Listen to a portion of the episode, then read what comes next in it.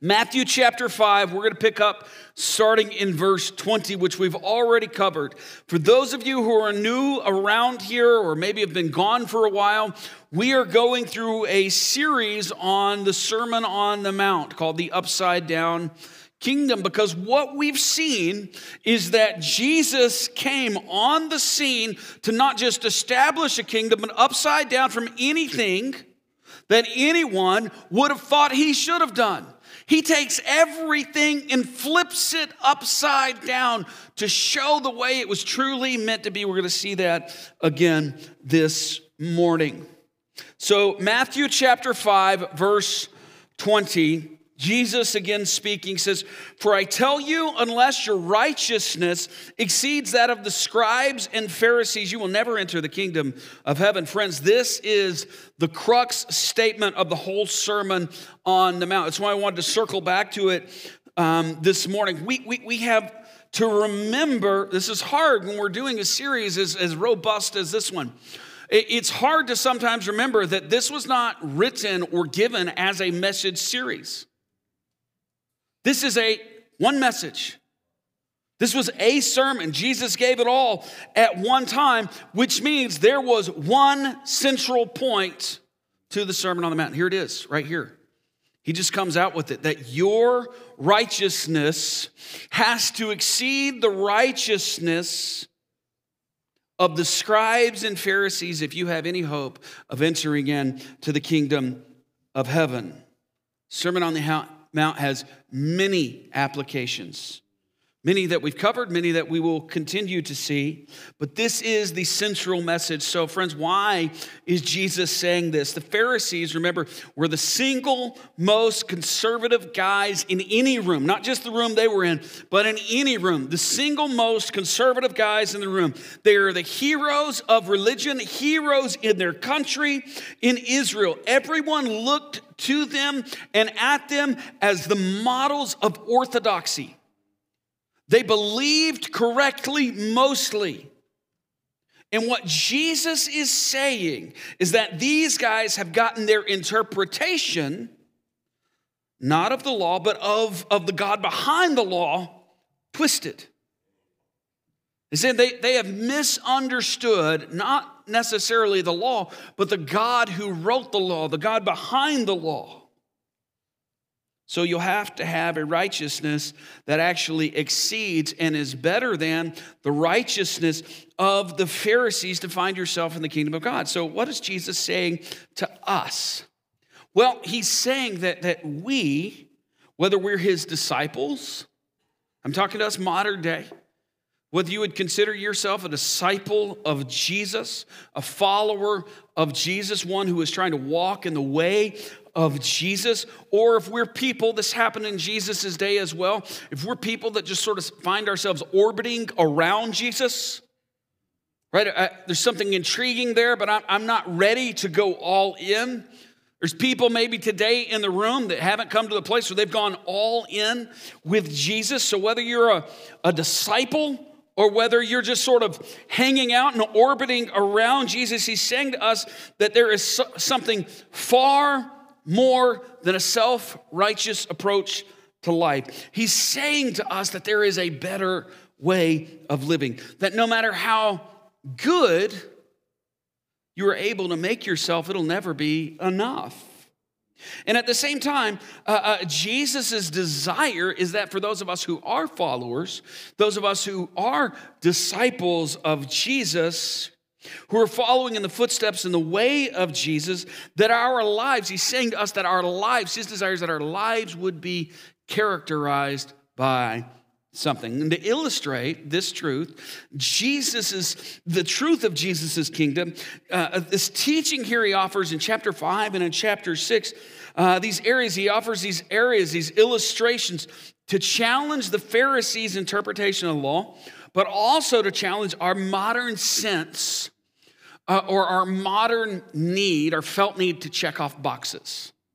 You know what I mean by that when I say that some of us have a need to check off boxes, especially when it comes to religion, especially when it comes to ethics and morality.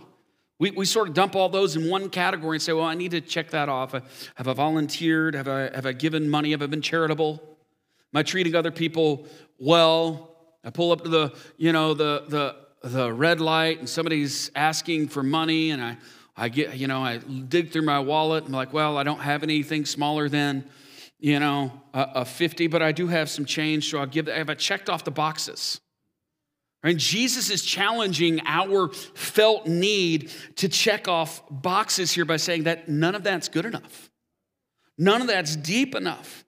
And what Jesus does with the original audience is it's simple, but yet it's so profound. He takes their assumptions about righteousness and he flips it upside down because his kingdom is upside down. And he does that from, from, with our assumptions as well. And today we're going to look at three of these areas or illustrations that Jesus uses to illustrate his point. In Jesus' day, you had several divisions uh, within Judaism. And you had two large schools of teaching, rabbinical schools, or two traditions of teaching that would have been present in Jesus' day. The two largest rabbinical schools of thought within the Pharisees were Bet Hillel and Bet Shammai. And the way you would spell Bet is B E I T in English. Beit Hillel and Bet Shammai. Um, Beit Somebody tell me, what does that word mean? Anybody? Okay, so we all get to learn today. Beit, B E I T, is the word that we sometimes transliterate as Beth in the New Testament. So when you read of Bethlehem or Bethel, it's the same word. What it means is house. So, house of Hillel or house of Shammai, or these schools, these rabbinical schools of thought. Bethlehem then means house of something what? House of bread. Bethel, somebody help me, means house of house of God.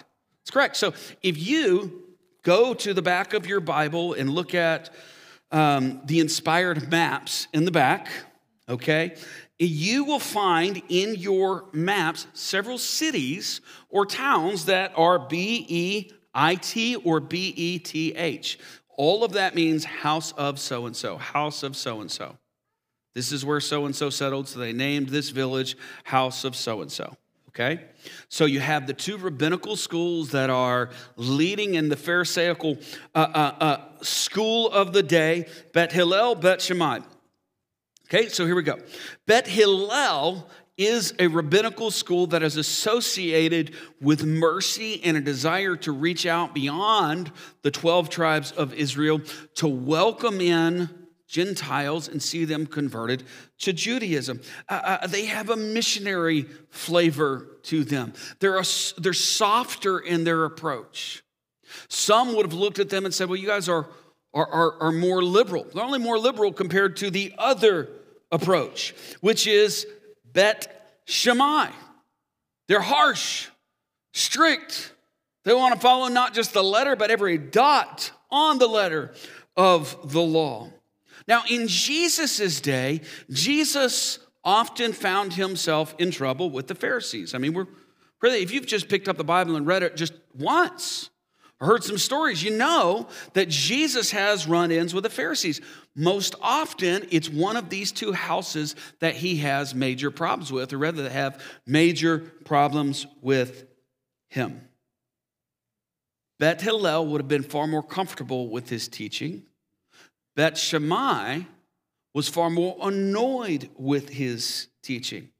But later in Jesus' ministry, and then even after the death and resurrection of Jesus, his followers had a problem with both of these houses. Why? Because of what he says here in Matthew chapter 5. The lead, uh, it's interesting when you study this stuff and you see people's names show up later and you see how all of this influences Christianity, even down to who we are and where we are today. Bet Hillel's leading rabbi was a man we meet in the books, book of Acts named Gamaliel. Everybody, everybody heard of Gamaliel? All right, so who was Gamaliel's most famous student? That's right. Gamaliel is the rabbi of Paul. Okay? Paul even growing up and studying from the, the, the school of thought that is a little softer in his approach, Paul in the book of Acts, when he is arrested by the Spirit of Jesus, arrested by the blinding light of Jesus, is on his way to do what? To persecute who? Christians, followers of Jesus. So even the softer approach of the Pharisees takes great problems with the teaching of Jesus. Why? Matthew chapter 5, 6, and 7. All right, you see it right here. Right, we're about to read is what sets Jesus on the earthly path towards the cross. Now, he's been on a, on a cosmic path toward the cross from before the beginning of time. But this is what begins to put the human wheels in motion and begins to upset the decision makers in the day of Jesus. Why is that? Because of the ideas that Jesus teaches here in Matthew 5 to 7. It is offensive today to our dignity to hear the message that our religion cannot save us. In Jesus' day, it was a scandal that led to the cross. Religion cannot save you. That's what Jesus said. Your righteousness would have to exceed the Pharisees, the most religious people in the land. Your religion cannot make you right with God. That's what he's saying. He's saying your righteousness must go beyond or exceed the righteousness of the Pharisees because what, what, what are you saying? If you're saying that your righteousness has to be better than her righteousness, what are you saying about her righteousness? It's not good enough. Jesus is saying the Pharisees' righteousness is not good enough. Your righteousness would have to exceed it. But what does that mean? But going, it's not going beyond in fervor or passion. Jesus is not teaching that you guys just have to believe it more. Jesus is not saying here that you guys have to have to be uh, uh, more studious about your uh, uh, uh your righteousness. It's not about commitment. It's not necessarily even about orthodoxy because they largely believed correctly. Exceeding righteousness that Jesus refers to is a whole nother kind of righteousness. And they didn't understand that yet. What Jesus is not doing here is he's clearly not abolishing these pieces of the law. He turns it upside down, and in so doing, uh, Jesus brilliantly establishes himself as the authority of the law. And there's a difference between teaching in a way that says, here's what I believe this means, and this is unequivocally what this means. Do you see it? One is bound in authority. So you think of it like this if an author writes a book, just a, any, any kind of, of fictional work. Let's say an author writes a work of fiction and we read into that. We Christians, we do this all the time. We'll read a book and be like, oh, I see.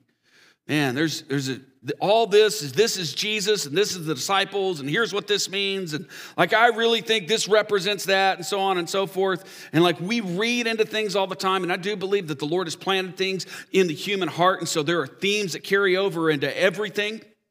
But if we then sit down with the author and I'm interviewing the author up here on the stage I said hey we, we saw this in your book and we were amazed. And the author says I didn't write that. That's not what that means. Who's the authority on the work the author is the authority on the work. This is what Jesus is deriving towards here. He's leading those in the crowd, the disciples, the followers, those are orbiting around Jesus. He's leading them to the point where he is about to say something scandalous about authority and the author of the law. That's what Jesus does he as only he could do, places himself above the law and beneath the law all at the same time. For anybody else, it's impossible to do. Jesus positions himself both as a lawgiver, as law interpreter, and law teacher. all at the same time. No one else can do this. It's the, it's the same principle of Jesus being both the root of Jesse and the branch from Jesse that bears fruit. Giver, teacher, and interpreter. Only an eternal God can be before something, during something, and after something.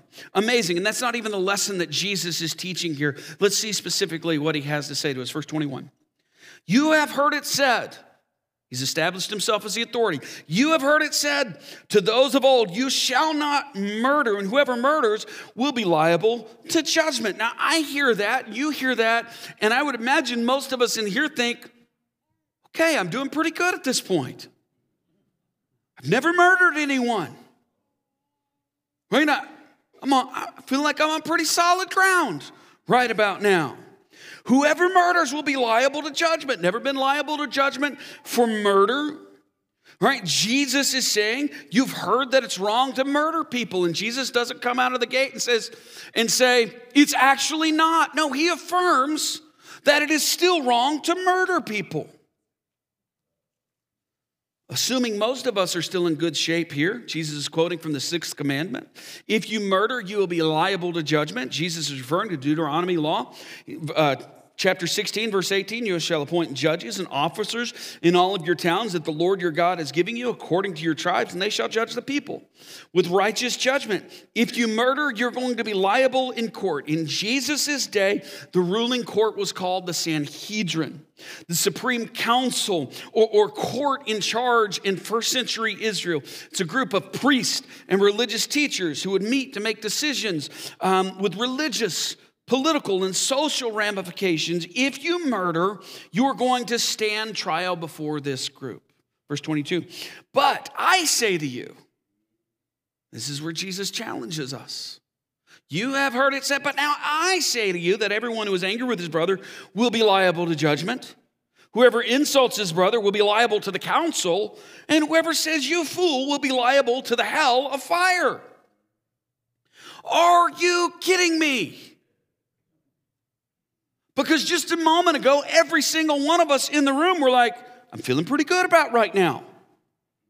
And then Jesus pushes it to anger. If you've ever gotten really angry at someone, if you've ever insulted someone, anybody in the room not insulted someone? No hands go up. We can't make it through a week. Man, what an idiot. Right? Ah, oh, what a loser. Like, where'd you learn to drive? Come on now. Meanwhile, our windows rolled up. We're not even talking to them. We're just walking around insulting people when we get angry. We laugh it off. But then we come back to the word, and he says, if you've ever insulted your brother, you, you're liable for that. If you ever say, you fool, you'll be liable to the hell of fire. Let's unpack that briefly, okay? The literal reading of this is if you say to your brother, Raka, which is translated empty head. Okay, now, if you really want to get after somebody, you would just use biblical terminology to insult people from now on. Like if you go out of the room and you do that, we've missed the point. You walk, you walk, you are such an empty head. Where did you learn to drive? You empty head. If you say empty head, to someone, Jesus says you're liable to the council's judgment. Furthermore, if you say to someone, moros, which is where we get what word? Moron, you are liable to the Gehenna of fire. Moros, of course, is where we get the word moron. It's an ugly word. In Jesus, it's not as ugly today because we've said it so much. Insulting people is just what we've gotten accustomed to. That doesn't make it right. It just means culturally, we're really wrong. Jesus' day, it's like calling someone a godless idiot. That's what he's saying. It's, it's harsh. It's not building somebody up, it's tearing them down. These are harsh words, super inflammatory words here, very ugly words. If you call people these things, if you are a person that makes a habit of tearing people down or coming up with, with names for people, Jesus is literally saying here, your soul is liable to the Gehenna or the hell of fire. There is a literal wadi or dry riverbed south of Jerusalem. And in the Old Testament, sacrifices were made to a demonic presence, a demonic god called Molech. Child, this is the god of child sacrifices. This would have taken place in this dry wadi, this, this seasonal riverbed just outside of the city of Jerusalem. This is called the Valley of Hinnom or Gehenna. Eventually, the Valley of Hinnom, this dried riverbed outside of Jerusalem that you can see, you can look at from the city wall and see it down there, becomes a dump.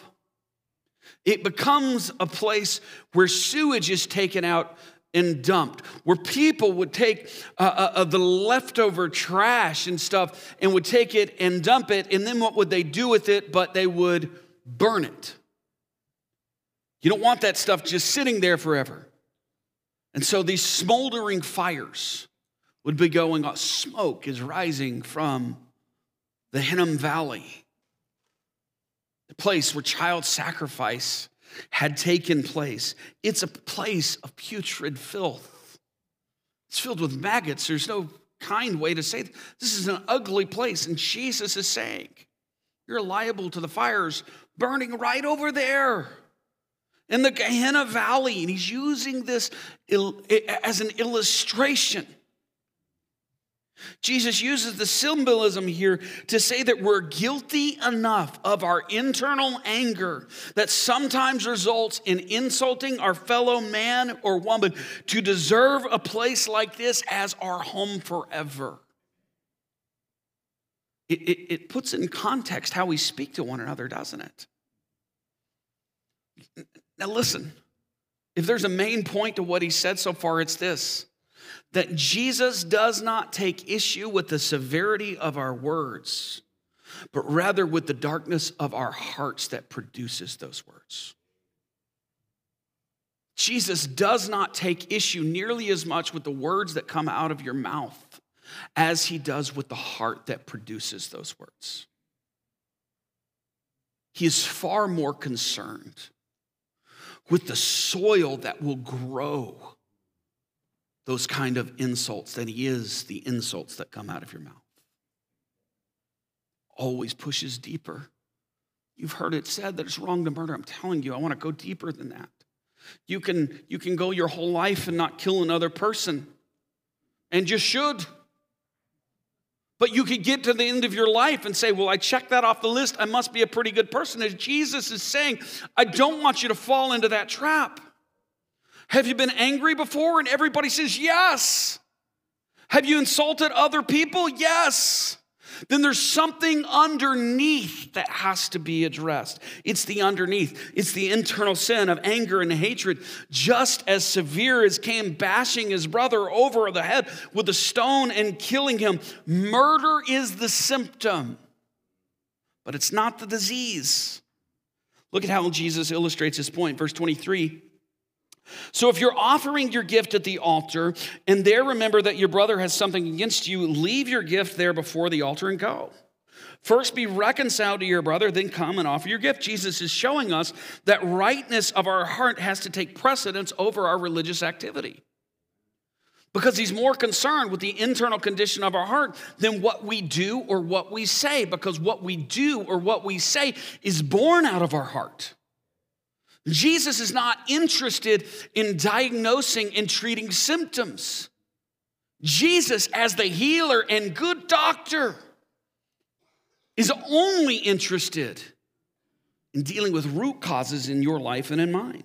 If something is off in our hearts, then it needs to be mended. And Jesus uses the example of anger to draw us in and show us that we're also broken that there are things that need to be mended in our hearts. I deal and struggle with anger. I do. I just confess that before you this morning. I'll get angry sometimes over, over just foolish and menial things, rehearsing things in my head for what, I think somebody else has done wrong. You ever just be alone and be think, man, I can't believe they said that. Here's what I think they, you know, were thinking. And, and what Jesus is showing me here in, in his convicting message is that I can have all of the righteousness in the world outwardly, but unless I allow him to diagnose and fix my own heart, then my own heart issues will remain. And I will remain hopelessly broken, wounded, and possibly even lost. We must let him diagnose so that he can treat what's underneath. Verse 25. Come to terms quickly with your accuser while you are going with him to court, lest your accuser hand you over to the judge, and the judge to the guard, and you be put in prison. Truly, I say to you, you will never get out until you have paid the last penny. So Jesus starts with murder and anger, and everyone that day and everyone this day stands condemned. We all stand condemned by, the, by these standards. So don't ignore it. Don't ignore the real issues. Don't try to pin this on somebody else, which is what we do. But if he, if she hadn't, or if she did, or if he, if only they were, or if only they could, or if only they would have thought about this, or if they never would have done that. And Jesus says, in spite of what they have done or what they haven't done, you have to deal with your own sinful heart. Jesus does not, again, take issue with the severity of our words, but rather with the darkness of our own hearts. So we have to deal with our deeper issues. Why? Because He loves us. We stand condemned, but why? He doesn't condemn us without a cure. He does it to show us that only He is the cure for the darkness of our own souls. You have heard it said, verse 27, you shall not commit adultery. And again, many people would say, Man, I've dodged another bullet. I'm good there. But by this point, we know Jesus better than that. Jesus is not going to let any of us off the hook by saying, as long as you have not physically committed adultery, you're in good shape. That's not at all what he's saying. His issue is not external righteousness. His issue with his disciples who are known, who should be known as following in his way, is internal righteousness. The issue now is not adultery, is it? Verse 28 But I say to you, everyone who looks at a woman with lustful intent has already committed adultery with her in his heart. Adultery is the action, but the root is what? Lust. What is lurking underneath the issue of adultery is lust. It's internal, and everyone in Jesus' audience was busted again. Like, oh, we haven't murdered anybody. Oh, They've been angry and said bad things. Oh, most of the crowd's like, I've never physically cheated on my spouse before. And all the unmarried people were like, I can't even do that, so I'm off the hook. And then Jesus completes the statement says, But if you've lost it, and everybody's like, Oh, busted again.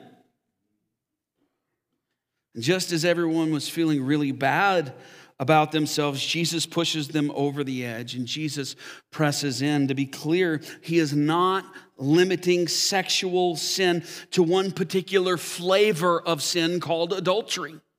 That's the opposite of what he's doing. He is alluding to all sexual sin here. If we can commit murder with our words, then we can commit adultery with our hearts. Any and every sexual practice or habit that is immoral, indeed, is immoral in our hearts first.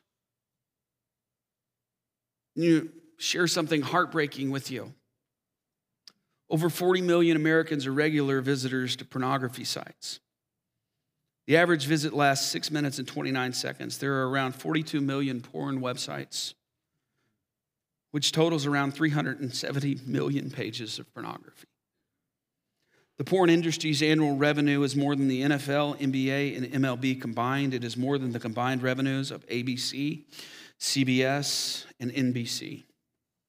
47% of families in the United States reported that pornography is a problem in their home. Look around the room, that's half. Pornography use increases the marital infidelity rate by 300%. 11.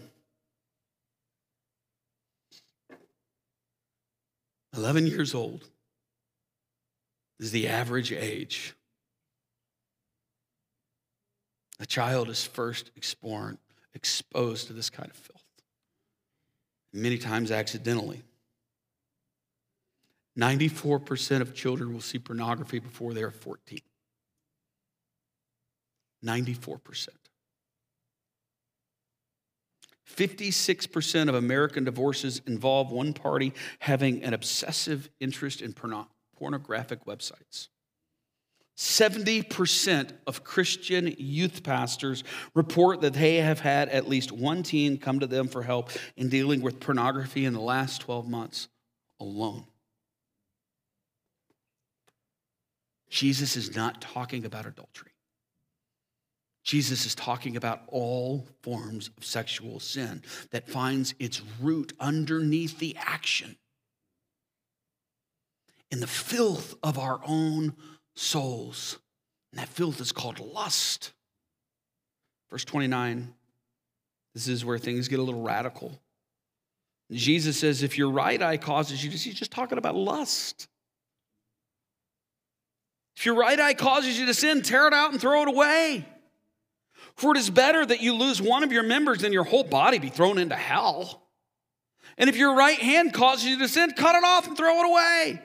For it is better that you lose one of your members than your whole body go into hell. So graphic, so violent. And if we're honest, this sounds a little messed up. Like we read this and we say, that is a weird church. Jesus intentionally talks about the eyes and hands here. Not talking about, not talking about another body part. He doesn't say if your elbow causes you to sin, cut off your elbow. Take out a tendon in your knee. The eyes and the hands. Another way to put it is heart adultery is the result of eye adultery. See, physical adultery starts with the eyes. It starts with what we let in. On occasion, uh, uh, uh, if you've been here or in uh, any other church, on occasion here, we have a great group of deacons um, at Central that assist me in the facilitating of communion. Anybody put part of the Lord's Supper communion before? Raise your hand. All right, just so I know, we all know what we're talking about. Right? Either the elements go out or you come forward, you get the bread, a little cracker, and the world's greatest juice right? And, and then we all take it together. That is one of the things that they do. It's important for us to remember the sacrifice of Jesus in this manner. Can you imagine, right? And we do this around here uh, four times a year or so, okay? Can you imagine if we instituted a new deal, a new service? Maybe we, maybe we do this four times a year. Maybe we start today. If we announce that one of the additional services of our deacons would be offering today at the end of the service was the amputation of limbs. Can you, can you imagine? Like, Jesus says, if your eye has ever caused you to stumble, pluck it out. And we have some gracious men here that are going to help you with that immediately after the service. Just come on down. Or if your hand has ever caused you to do something, if you ever used your hand to do anything wrong, line them up. We're lopping off hands at the end of the service. I mean, is, so is that what Jesus is actually saying? Or does Jesus actually give us more credit than sometimes we deserve? Because there are traditions that treat it like that. Man, I gotta, I gotta make myself blind and cut off my hands. I, I insulted somebody. I got to cut my tongue out. Right? That, that, that run to these strange extremes. So, what's Jesus commanding us to do? It's not to cut off limbs and pluck out eyes. That, that's an exercise in missing the point. And it actually makes it far easier. And, and here's how we know that's not what Jesus is telling us to do. Why? Because you could pluck out your eyes and could you still lust? Yes. And what is Jesus dealing with here? Lust. So he's not telling, telling us blind yourself so you won't lust. We're evil enough that we just find new ways to lust. We're broken enough that we would find new ways to do abhorrent things. It's not just your eyes, it's your imagination. One of the greatest gifts given to us, but like all gifts, it has to be used responsibly. So, what is Jesus saying to us? He's saying that we have to have this kind of perspective where we are willing to be serious about our own sin and temptation. That we have to be willing to deal with our sin and temptation drastically. Years ago, when Kristen and I were engaged, we went to uh, this the safari park that's down. Where's that at? Pine Mountain area. You know what I'm talking about? Some of you have been there. If you haven't, this place is incredible. We, you, you drive through the gates, right? And there's like double gates so the animals can't get out. You, you, you go in, you buy bags of food, and then you drive through the gates. And if your windows are down, the animals just come out, right? And we drive through, and I swear to you, like we didn't, we didn't know what to expect but our windows are rolled down. We go through, and like, I don't even remember what kind of animal it was at the time. But this animal, you know, she's looking out my window, and meanwhile, like, this large tongue comes, like, right past Kristen's head. And so she screams and throws the food in the air. And now the food's on the floor, and now all the animals are like trying to get in and get the food. Like, it was, I mean, crazy. Our animals that don't even belong together are all walking around, and it's amazing. Like, there's an elk and a giraffe. Pretty sure they live on different continents, but whatever. Go feed them all. Okay? We're at that place. When we leave, and we're driving home, and it was great.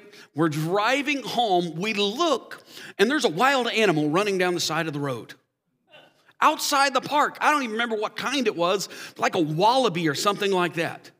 Something that does not belong. Now, I want you to imagine that situation, but a, little different. You're, you're driving down the road and you see what looks like a, a golden retriever puppy in the ditch. Now, you're a good Samaritan. You love dogs, you love animals. You see a puppy, you want to get it back to its rightful owner. So you pull over, you open the door, and you call the puppy, and the puppy runs and jumps in your car, but it's not a puppy, it's a lion cub. but it's cute and it's small. And it, it, man, it wants to cuddle, it purrs just like a little house cat. And you don't see anything like on next door or on the news where like lion cub escaped. So you just take it home and you put it in the backyard. And you go buy it like kitten food. You give it a bottle of milk. You raise it as your own pet. But the reality is, you know nothing about raising lion cubs, and you know even far less about raising lions. But the problem with lion cubs is they turn into lions. Now, imagine our surprise one day if you don't tell anybody any of this. We have no idea that you have a lion in your backyard. Now, just imagine our surprise if one day we turn on the news or we see it come across Twitter, or uh, you know one of the phone messages we send out goes out. We put it on the church Facebook page, and your name is killed by their pet lion. The lion it just eats you. One day you go out back to give it its you know kibble, and the lion decides it doesn't want to eat dry cat food anymore, and so it eats you. How shocked would we be? Like you had a lion. We didn't even know. And it ate you. Here's my question At what point did you go wrong? Was it when it got too big and you're like, you didn't build a big enough cage? Is that when it got, is that when you went wrong? Or, or, or could it be that where you went wrong was when you found a lion cub and you didn't call the zoo? Or somebody that knows something about lions? See, here, here's what we do, and this is what this is the point that Jesus is making. He's saying we, we, we treat our sin and temptation like it's a cute little cub. Was an apex predator. And eventually, it will kill you. It will devour everything in your life. And Jesus is saying to us He's saying to his followers, You have heard this said, but I'm telling you, your heart is too wicked to play around with these things. You have to treat sin in temptation with violence. You have to set sentries at your door to guard your heart. Because it will get in. And when it does, you deal with it with some finality. One of the most powerful stories I have ever heard on the nature of the human heart was told by a journalist and writer named Malcolm Muggeridge. Now, some of you will know who he was. Working as a journalist in India, Uh, when I heard this story, it just impacted me so deeply. Working as a journalist in India, he left his residence one evening to go on a nearby river for a swim. As he entered the water across the river, he saw an Indian woman from the nearby village who had come to have her bath. Muggeridge impulsively felt the allurement of the moment. The temptation stormed into his mind. He had lived with this kind of struggle for years, but had somehow fought it off in honor of his commitment to his wife, Kitty. On this occasion, however, he wondered if he could cross the line of marital fidelity.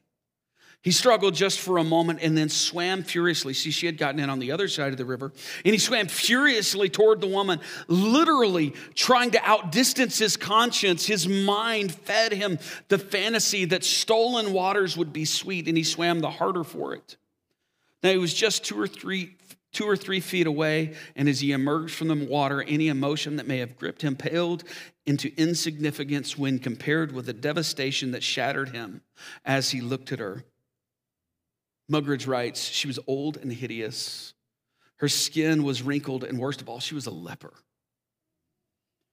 This creature, he called her, grinned at me, showing a toothless mask. The experience left Muggeridge trembling and muttering under his breath, what a lecherous woman. But then the rude shock of it dawned upon him. It was not the woman who was, the, who was lecherous, it was his own heart. The story is a warning for this reason. Because there was a man who I listened to his preaching and teaching probably more than anyone in my young adult years. And I've probably, to this point in my life, besides my own dad, have listened to more messages from this man uh, than anyone else. And when I heard him share this story, I was so moved, I forgot about it for years. The story was shared by a teacher named Ravi Zacharias, a man whose ministry profoundly affected me, and, and in some ways, the Lord used to shape my own. After his passing, it was revealed that Ravi was involved in deep sexual sin, including accusations of rape and sexual abuse. And when all of this came out, I thought back to this story that I heard him share. And I just thought to myself, why couldn't he listen to the voice of the Holy Spirit in his own life? Hear me. Every one of us, this is the simplest way I can put it, every one of us in this room are one decision away from stupid one decision away from stupid at any time. And, and, our hearts, though redeemed for many of us who are followers of Jesus, are still twisted. And at, at, at times, we find our hearts long for what really is rotten and decay. It's the stuff that burns in the fires of Gehenna. The call for all of us that Jesus is making, the invitation that Jesus is making here is evaluate your life. This morning, each of us should do the least religious thing we could think of and just be honest with God about what our struggles are. Do you have private sin and temptation? The call for you is confess it to the Lord. Allow the light of His goodness to expose what is rotten and decaying in your own life. Paul in Romans chapter 6 says, Do not let sin reign. Instead, let Jesus reign in your life. The call violently uproot sin and temptation in your lives. The death of Christ is not just for your salvation, it is for the mortification of your sin. Why did Jesus? We teach this to our children. I'll finish with this. We teach this to our children. Why did Jesus die? We'll ask them. And what is the answer we oftentimes teach? He died for. He died for. He died for our sin. We teach this to children, but then many times we don't move beyond that to say, what does it actually mean that Jesus died for our sin? Part of it is he died to forgive us of our sin when we trust in him, but that's not all of it. And if that's as far as we go with the cross, we miss it. Part of it is he died for our sin to be stripped of its power over our lives. The encouragement is this because Jesus died for our sin, he can have victory over my sin on a daily basis the struggles that we have. Oftentimes we have because we do not wake up in the morning and remind ourselves that Jesus died for our sin and he is still resurrected, that he has power over the things that tempt me today. So this morning, in the quietness of our hearts, I'm gonna ask the band to come up and lead us one last time. Maybe you need to come forward and kneel and pray. Maybe you need to go to someone and ask for forgiveness. If you do, then do it. But maybe you need to sit and pray and say, Lord, I know I've been, I've been thinking on this. I've been creating scenarios in my mind. I, I, I, have flirted with temptation in some areas of my life and in my heart, and I need you to violently uproot those things by the power of your cross over my life. Will you do that, Jesus? And He is faithful to do it. Let's pray. Heavenly Father, in the name of your Son, Jesus, who died for our sin, thank you for your strong words to us that you are so more concerned with the condition of our heart, that you are so more in tune with the darkness of our heart than you are with the severity of the things that come out of our mouths.